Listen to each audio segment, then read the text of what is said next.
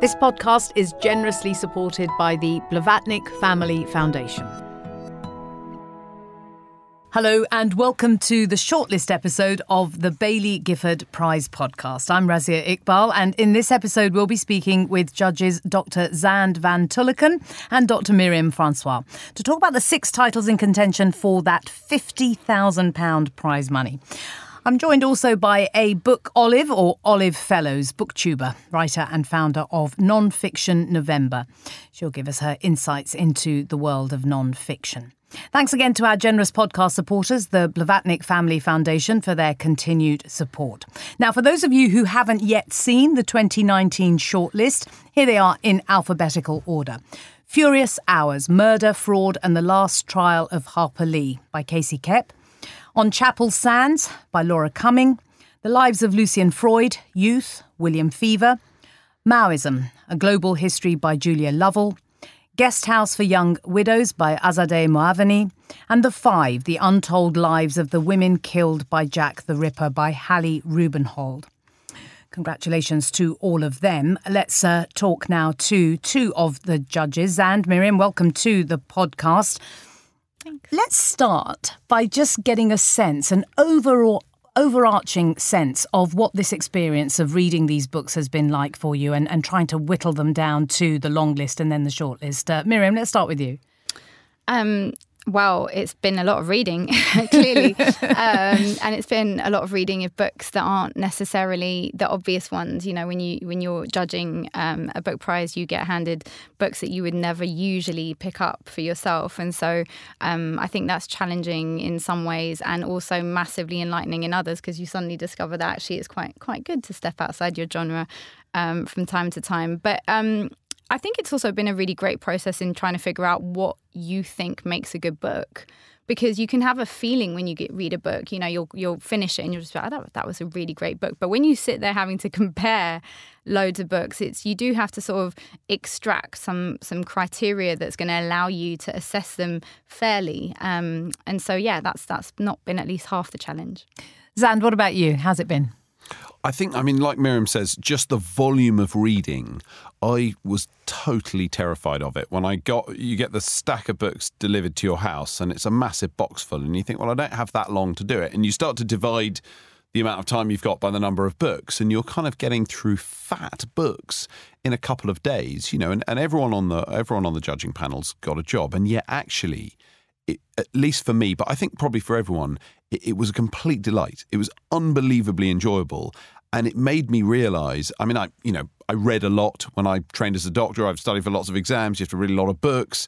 Uh, but actually for pleasure i'm kind of lazy about it. And it just reminded me that i should be trying to get through a couple of books a month. I mean i was a judge too a couple of years ago. And and it's overwhelming mm. i would say to begin with. But then when you get into it there's a real sense that you're worlds are opening up in a way that perhaps even as someone who works in international current affairs, I thought, oh, well, you know, I read loads of nonfiction all the time.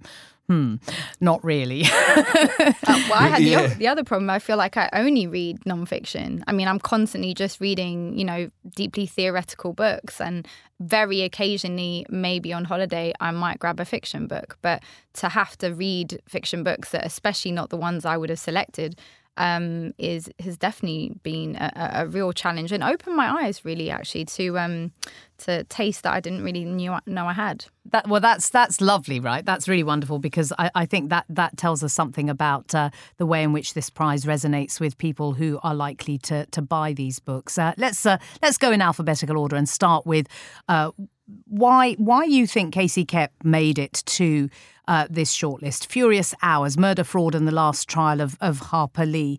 That this is such an interesting uh, true crime story, but but weaved into it is why Harper Lee did not write this story. Xand, what did you what did you think of this? Were you utterly gripped by it? I actually thought I was going to be very bored by this. I, I, was not. I was not particularly interested in the kind of the great mystery of why Harper Lee didn't didn't write any more books, and so. Uh, I was amazed from the first the first chapter sort of talks about the flooding of the valley to create a reservoir, this system of hydroelectric dams, and it talks about what that meant to a community that I knew nothing about. And right from the first minute, I was learning stuff that I had no idea about.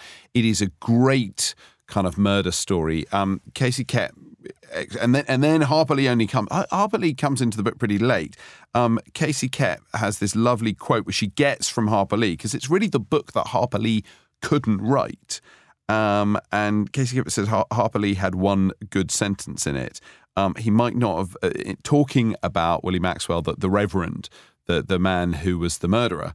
Um, she says he might not have believed in what he preached. He might not have believed in voodoo, but he had a profound and abiding belief in insurance. And we get this description of how life insurance. It's a classic.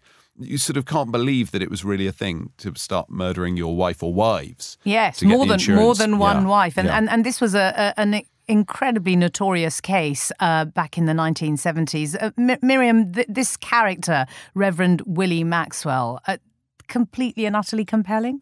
He is, and I think that's that's the beauty of it is that you really um, get a sense of this deeply manipulative man who manages to get away with murder. Not once not twice but you know it it's just and every time it happens again you're thinking because obviously you already know that he he gets away with it for uh, far too long but as you're reading through it you're sort of thinking well at this point you know they can't possibly accept this. Not the insurance not the police not the community not the next woman that he's going to. Um, and and and so yeah i mean that's the art the art of how she's written it is that you do feel like you get to know him um, and that you're you're almost taken in e- even as a reader by him, hmm. uh, that's which really I thought was really skillful. By the end of it, Xand, though, were you were you convinced that uh, the the reasons why Harper Lee was unable to harness this story was that of interest to you by the end of the book? It, it was. And I thought what was so lovely is that the book does several things. It's it's telling a bit of the story of Harper Lee. It's telling centrally this incredible kind of true crime story. But along the way, you, you, you, get a background of the precariousness of women's lives, the vulnerability of women's lives, of race relations, of the history of the South.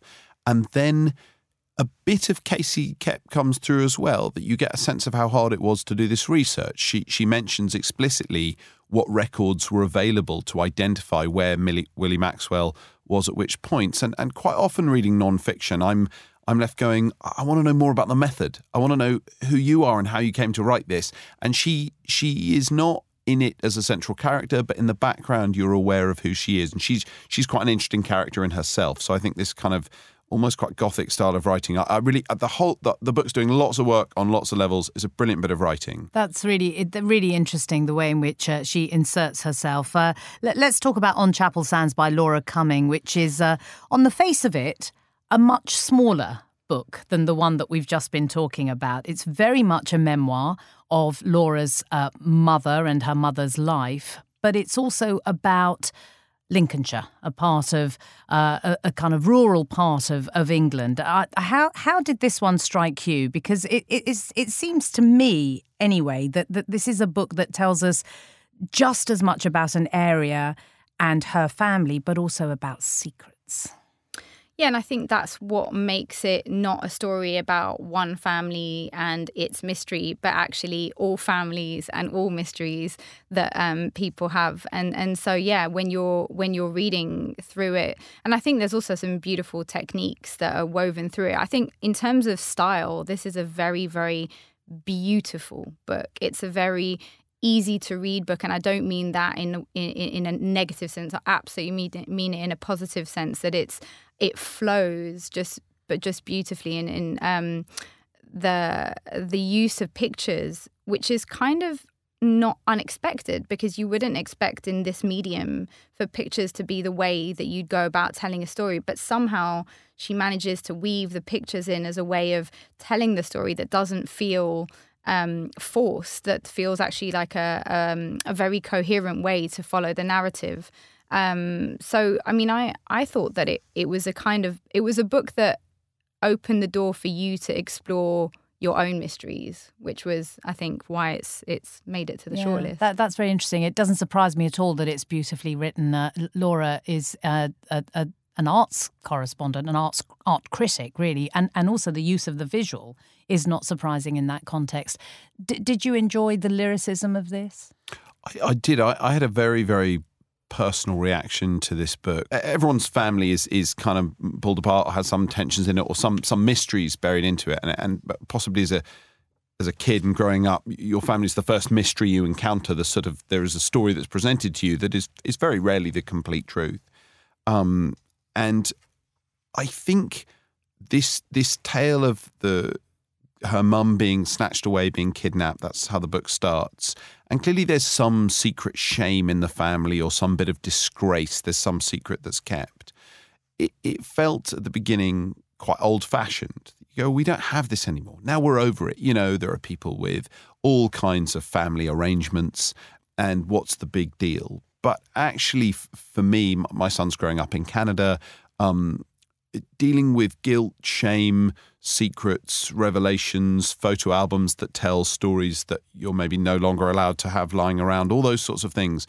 Um, this was the only book of the of the shortlist that that had me in tears twice, and I'm not, except for long airplane flights, I don't get too tearful.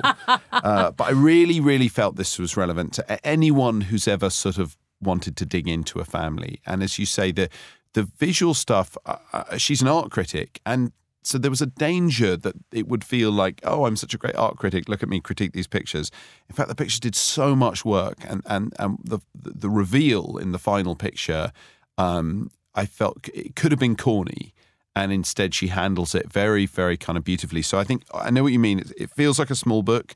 Actually, I think any anyone anyone who's ever wondered about their family um, would find something in here that was relatable or strange, even though it's a it's it's a very it's very English, it's very white, it's of a very particular period. It, it still feels like it tells a broader story. Mm, and that must include every single person, everywhere, right? I would hope so. Yeah. and and I think one of the things I, as you were talking, that I was thinking about was as, as you're reading it, you you want the denouement, you want to hear the resolution, you want to understand what happened. And I, at successive points, when I'd put it down for a break, I'd be like, maybe we'll never know. Maybe we'll never know. Just like in my family, we will never know. you know? And, and, that- and I then- wanted to come and do my family next.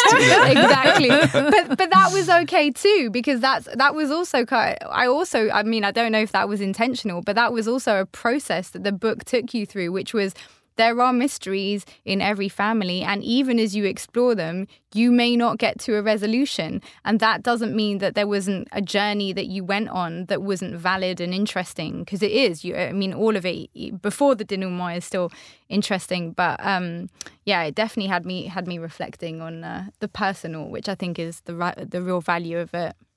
Wonderful. So, so the next one is uh, an, by another art critic, William Feaver, uh, and on the face of it, a, a pretty conventional um, historical biography of a very, very well-known figure, the lives of Lucian Freud. This is the first volume, Youth, which I think takes us from Freud as a as a young boy in Berlin up until I think his late forties, uh, very much ensconced in in Soho life in in London. Um, Xand, what did you think of this?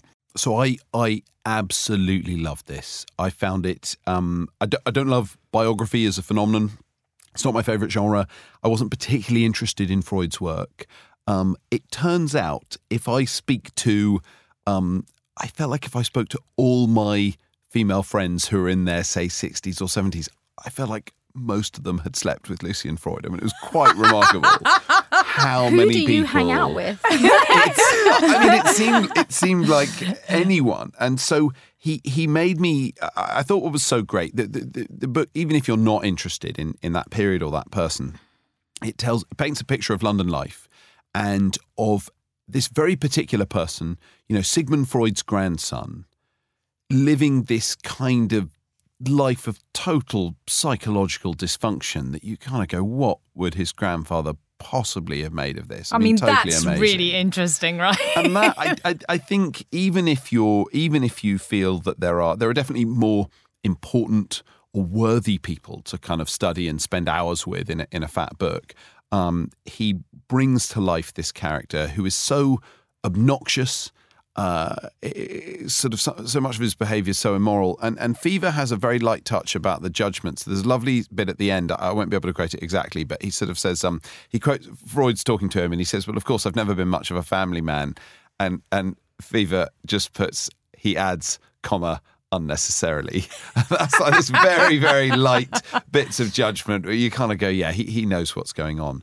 Um, but uh, I have to say, and, and, and in fact, you know, Francis particularly, uh, the other judges who know much more about biography because they are themselves biographers, um, really felt as a piece of craft, as a piece of research, this was um, absolutely outstanding. And I kind of deferred to their judgments, but just as someone, as a very lay person on this topic, enormously enjoyable book. Myriam, did you did you sense when you were reading it that this this was in a way Freud by Freud because he was given so much, Feaver was given so much access. They spoke every single day. So as a piece of research, it feels as though it's it's something really quite um, unique. I still feel like you can distinguish, though. You do you do get the um, you know pockets where it feels very direct, but you you do as as um, Xand was saying, like there are definitely elements of um, a third party. I don't know if you want to call it judgment or, but but certainly a little bit of distance from the subject in places. I mean, look, I think if you're a, a fan of Lucian Freud, I think if you're interested in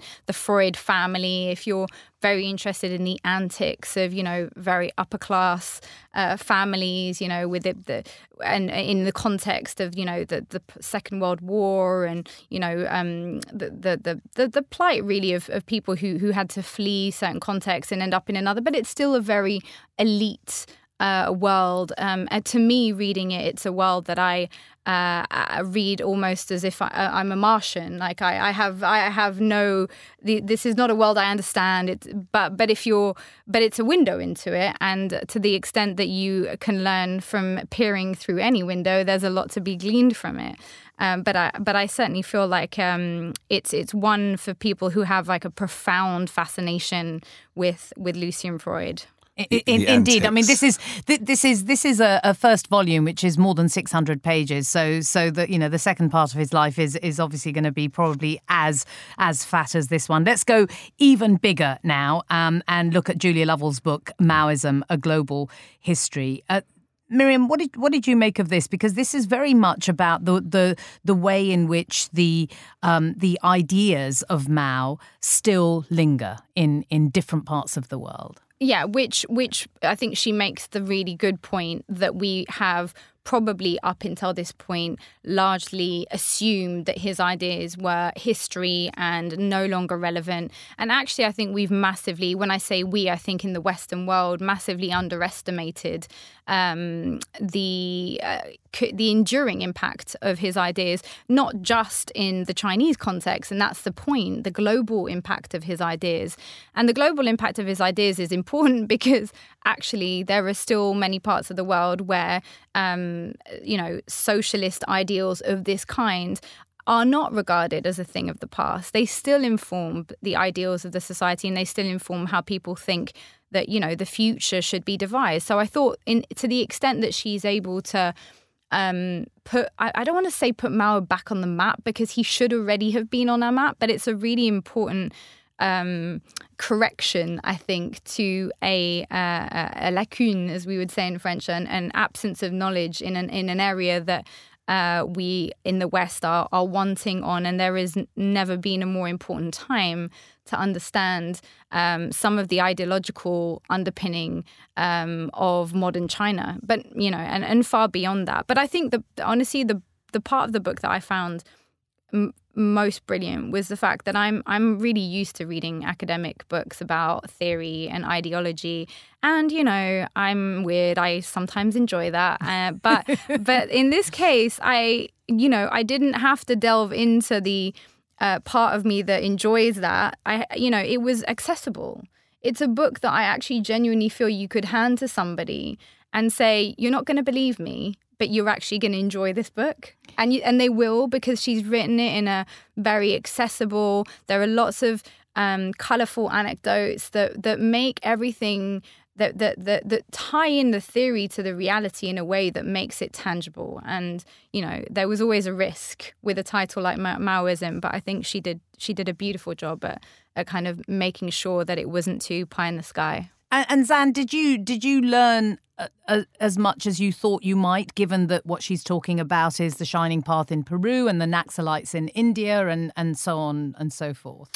I think so. I mean, I think what, what she does is is almost an opposite thing to William Feaver's book on Freud, um, in that he he just says he grabs you by the hand and just goes, "Come with me, come with me. I'll just I'll just take you on a tour, and you're either up for it or you're not." And she meticulously makes the case. I mean, I mean, the first maybe 100, 200 pages, she is explaining why this phenomenon is intensely relevant to any understanding of the 20th century and understanding of the contemporary world. And I think that it, its its role in African socialism, as you say in Peru with the Shining Path, all the different in Indonesia, all the different um, places that Maoism has been manifest, and I think she does a very nice job of uh, showing you the the, the non ideological nature of that ideology that it comes from this man who was himself a set of contradictions his his expounded views on women versus his actual treatment of the women in his life shocker um, yeah it's, it's,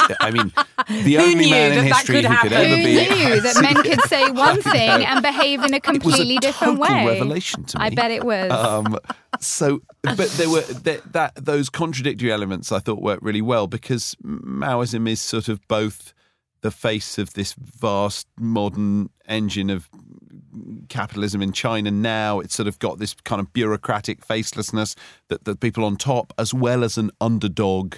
Um, kind of some of the losers of history also have adopted it, and and you see the the emblem everywhere. It's been co-opted by all sorts of different groups, and so I, I think it she really takes you on a tour through that where you're not you're not left with a definition of like this is Maoism. You're left going here is how this thing has been co-opted and translated and mutated into different things. Let, us talk about. Did, did you want to say something Well, more about the, Ju- the ju- Mao book? Just just on this note, because I think that she doesn't also leave the book in history. She takes it, you know, in a way that you sort of go, oh, okay, so populism today, the whole idea of tapping into the will of the people, this was something that Mao was doing his own version of, and the idea that you would try and make that will manifest, but obviously in the process, you know, at what cost? And I just thought that there was a really uh, a delicate balancing act that she did between uh, delving into the history, but then sort of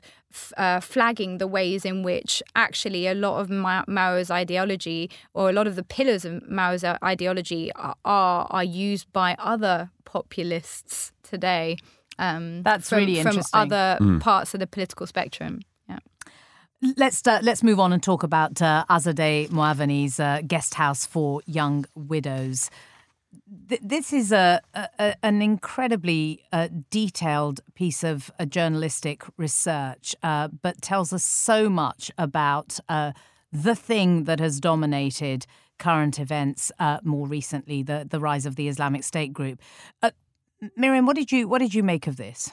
I thought this this was an this is an incredible book. This is a a book that, um, as someone who who who works on some of the same themes and has has lived and worked in the region, I felt that the book was such a pure testimony to the issues that are, that, that that are there and doesn't simplify and embraces the um, the ambivalence of some of the stories. You know, there's nothing patronizing about the way that Azadeh comes at these stories. You will simultaneously feel very frustrated and very angry and very empathetic and very understanding of the choices that these women are making and and it could risk staying stuck in the stories of these women, but actually she manages to tie them in to these much wider developments in a way that really um, helps to.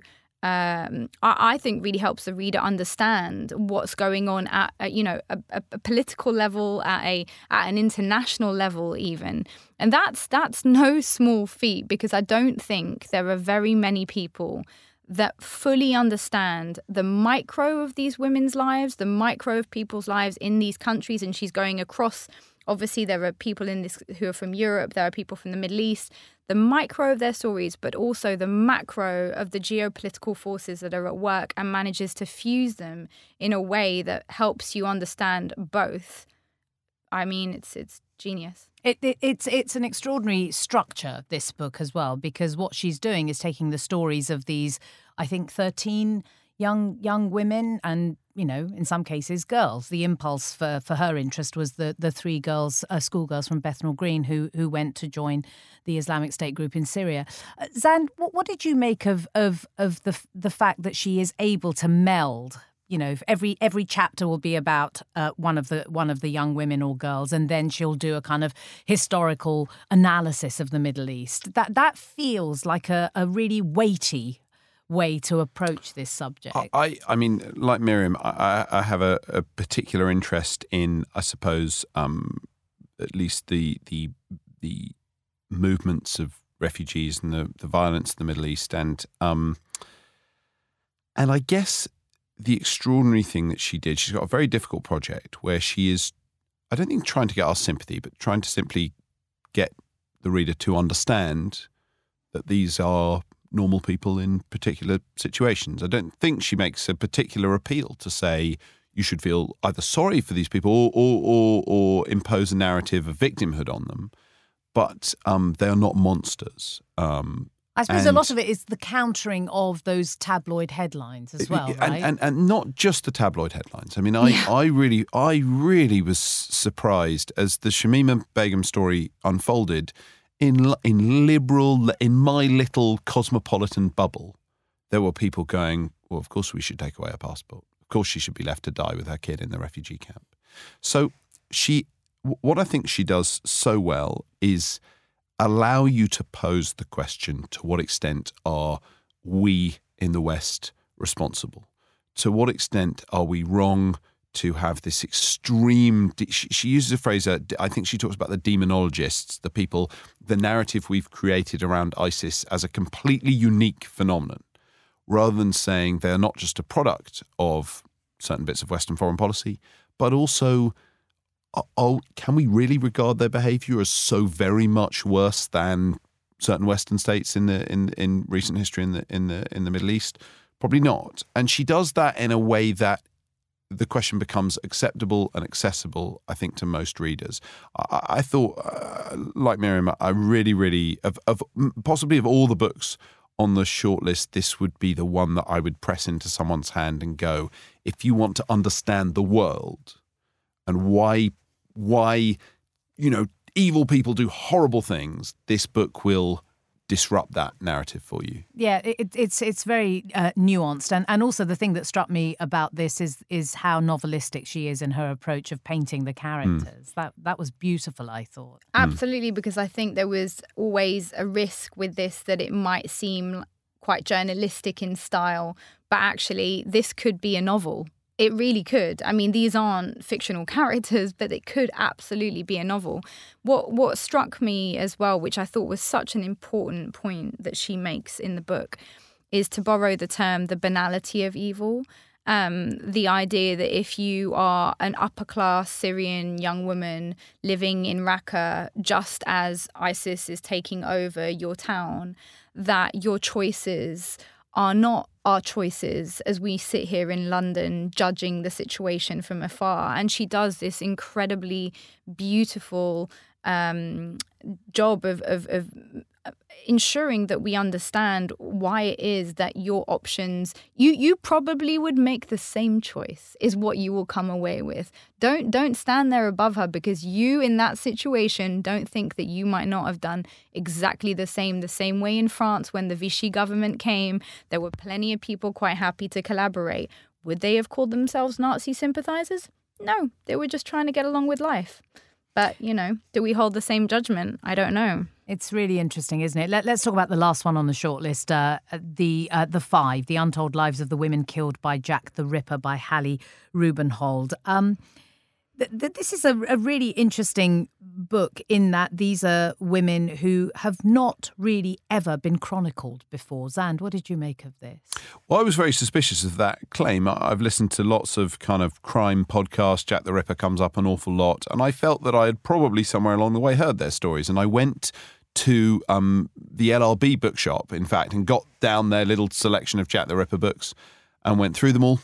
uh, to just make sure that I was right, that all these women had their lives. Anyway, they're Incredibly not. They are not. They are Incredibly not. diligent. None of these. They, they are. The, the- the books were unbelievably gratuitous about how another whore murdered. This this kind of language in contemporary ripperology, as it's called. And I was quite. Um. So in fact, I, I was totally wrong. This book's existence it, she says in the introduction you know it's it's it's staggering it's taken so long for anyone it's a shame i had to write this book uh, you you i really have a sense that she is completely right about that that these five women a sort of canonical five there are other there are other possible victims um are their stories have not been told properly and she does a phenomenal job of of of bringing them to life and drawing the curtains without the kind of prurient kind of pornographic fascination that that I think is increasingly big in, in sort of true crime. Did, Um, did, did it strike you, Myriam, that, that this was not just a, a, a work of historical detection, but but that this really was tackling the the bigger picture of the misogyny inherent in this particular case? Yeah, absolutely. I mean, I think first off that that you know, as a as a Franco-Irish, not British person, I have to say there is a very peculiar British obsession with Jack the Ripper that for those of us who stand outside of British identity kind of look at and say, okay, we get it, that's your thing, but it's not necessarily obvious to everyone outside of it why it's we haven't such a exported him very I don't. successfully. I'm not. No, really. I every we're the rest like of us Sherlock are just Holmes, kind of yeah. looking at this like, I, are we over this yet? I mean, well, eventually there will be no more books, or this is just going to be for life. Okay, so I have to say, I think it's a, been a vital corrective to, as you were saying, Xand, this kind of um, array of books written around this, which are deeply misogynistic and, you know, obsessed with what we would call, you know, a, a sort of pornography of violence, um, which, you know, unsurprisingly, there is a whole genre of uh, pornography of violence against women, which does uh, surprisingly well. Um, you know, And we- all these women have been labelled prostitutes as well. It's the other thing. It's not just they're the, yeah. the obsession with the violence, the, the, the very the, the sort of lack of interest in, in who they were, but also their total mischaracterization. It is everyone knows that Jack the Ripper killed. And, and and and there's never even any delicacy around the language. It's just Mm. prostitutes and whores and these kind of extremely misogynistic terms. Uh, really, the the the m- most of the women did not self-identify as sex workers, and there is no evidence that three of them in any way were involved in the sex trade. And even the ones that are, you kind of understand. I mean, anyone who has done the minimum of research around sex workers would really struggle to tie in any narrative of harm coming to those women through the lens of their sex work. It's so deeply degrading to what those women have got gone through to arrive at that death to to to read it through the lens of their sex work which you know obviously historically is tied into the idea that you know women who engaged in sex work so, so, you know deserved the violence that came their way. And the fact that in 2019 we are finally maybe somewhat challenging that narrative as as this book I think does is you know maybe a little glimmer of light. But it, it does it I mean the only the only thing I would say is that we're still it's still a book about violence against women. I mean, we we get we, you're hearing about these women's lives, but all the way through, all I'm thinking is, you know, and then she's going to die a really brutal death, and it doesn't go into the brutal deaths in the way that you know other books, as you say, obsessively go into it. But I still. I think there's just something about maybe the the cult around um, you know murders that I I think especially when it's murders of, of women that I sort of think you know maybe maybe there are other stories about women that need telling. So, on this shortlist, there is only one male writer. Mm. I, I, I wonder if um, that is is is that a thing? Is that something that you even thought about? Or? The atmosphere in the room was very anti-men, I have to say. I'm, I'm def- I'm Myriam was largely responsible. that. I'm going to speak out. No, I, I, I think actually we were very. Uh, is it fair to say there was that was not in any way a part of the conversation? In a way that I think it could have been had the had the shortlist looked different at the had it been all men. I think we would have felt very uncomfortable. Uh, but all of these books, uh, I'm, I'm, I'm, remembering this right, aren't yeah, they? we did they, not we talk about them the being merits women of the at books. all. Yeah, only um, towards the end when they were lined up did we go, oh, oh, there's yeah. five, five out of six women, are women. yeah. In a way, few because it's it's a it's a collection of stories that I think are important.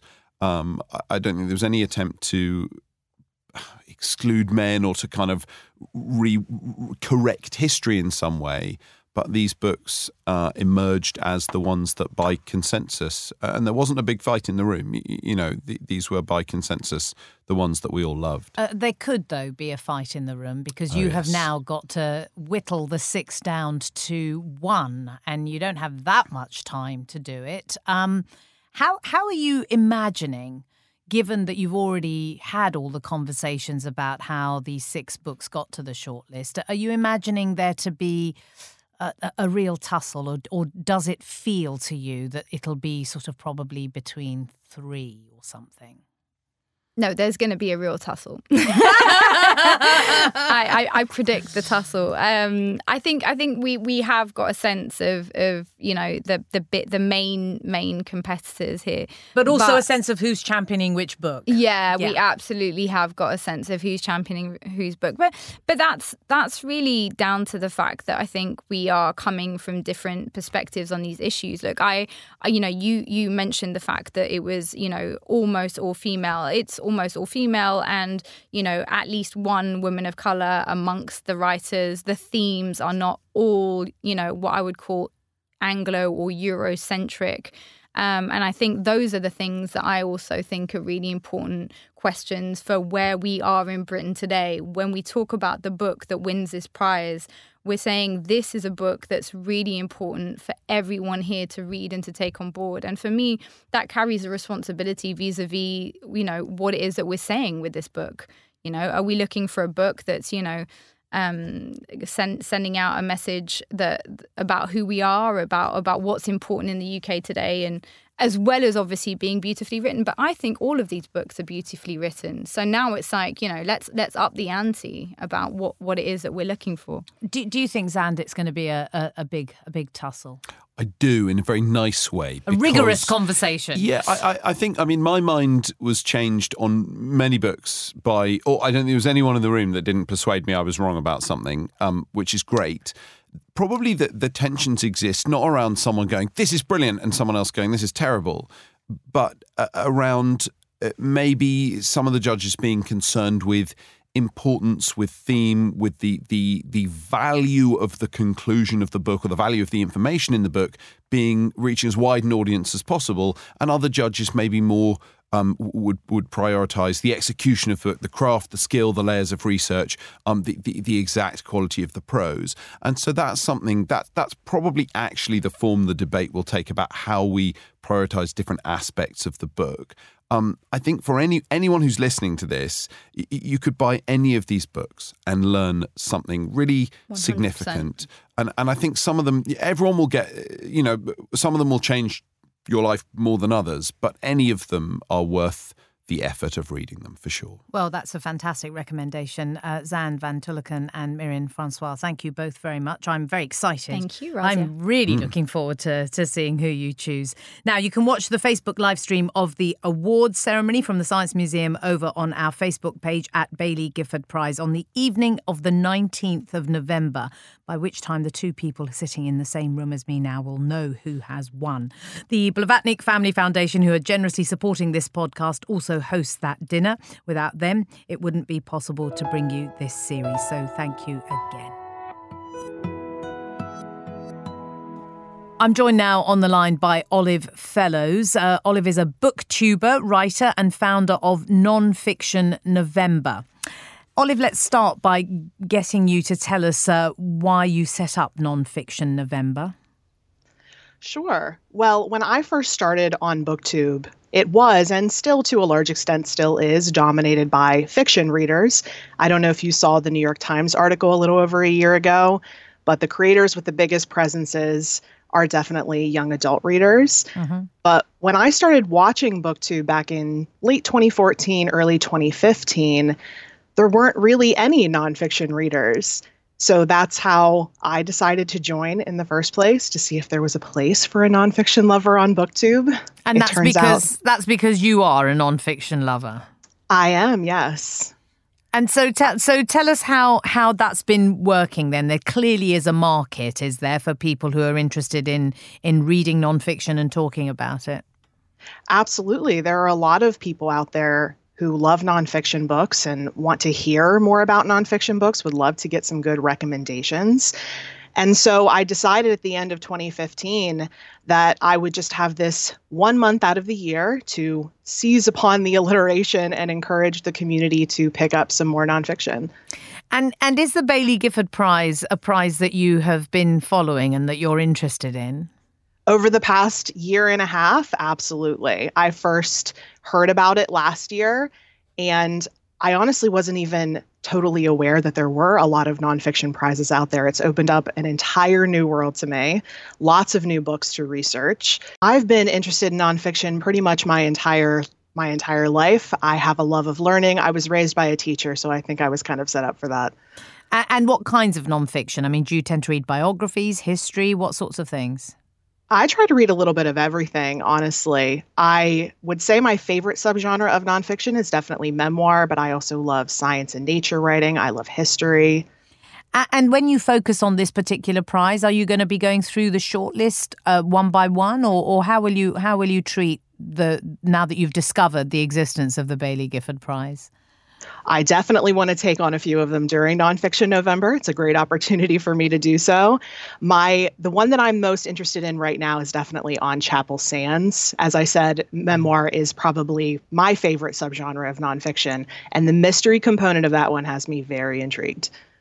Olive Fellows, thank you very much indeed.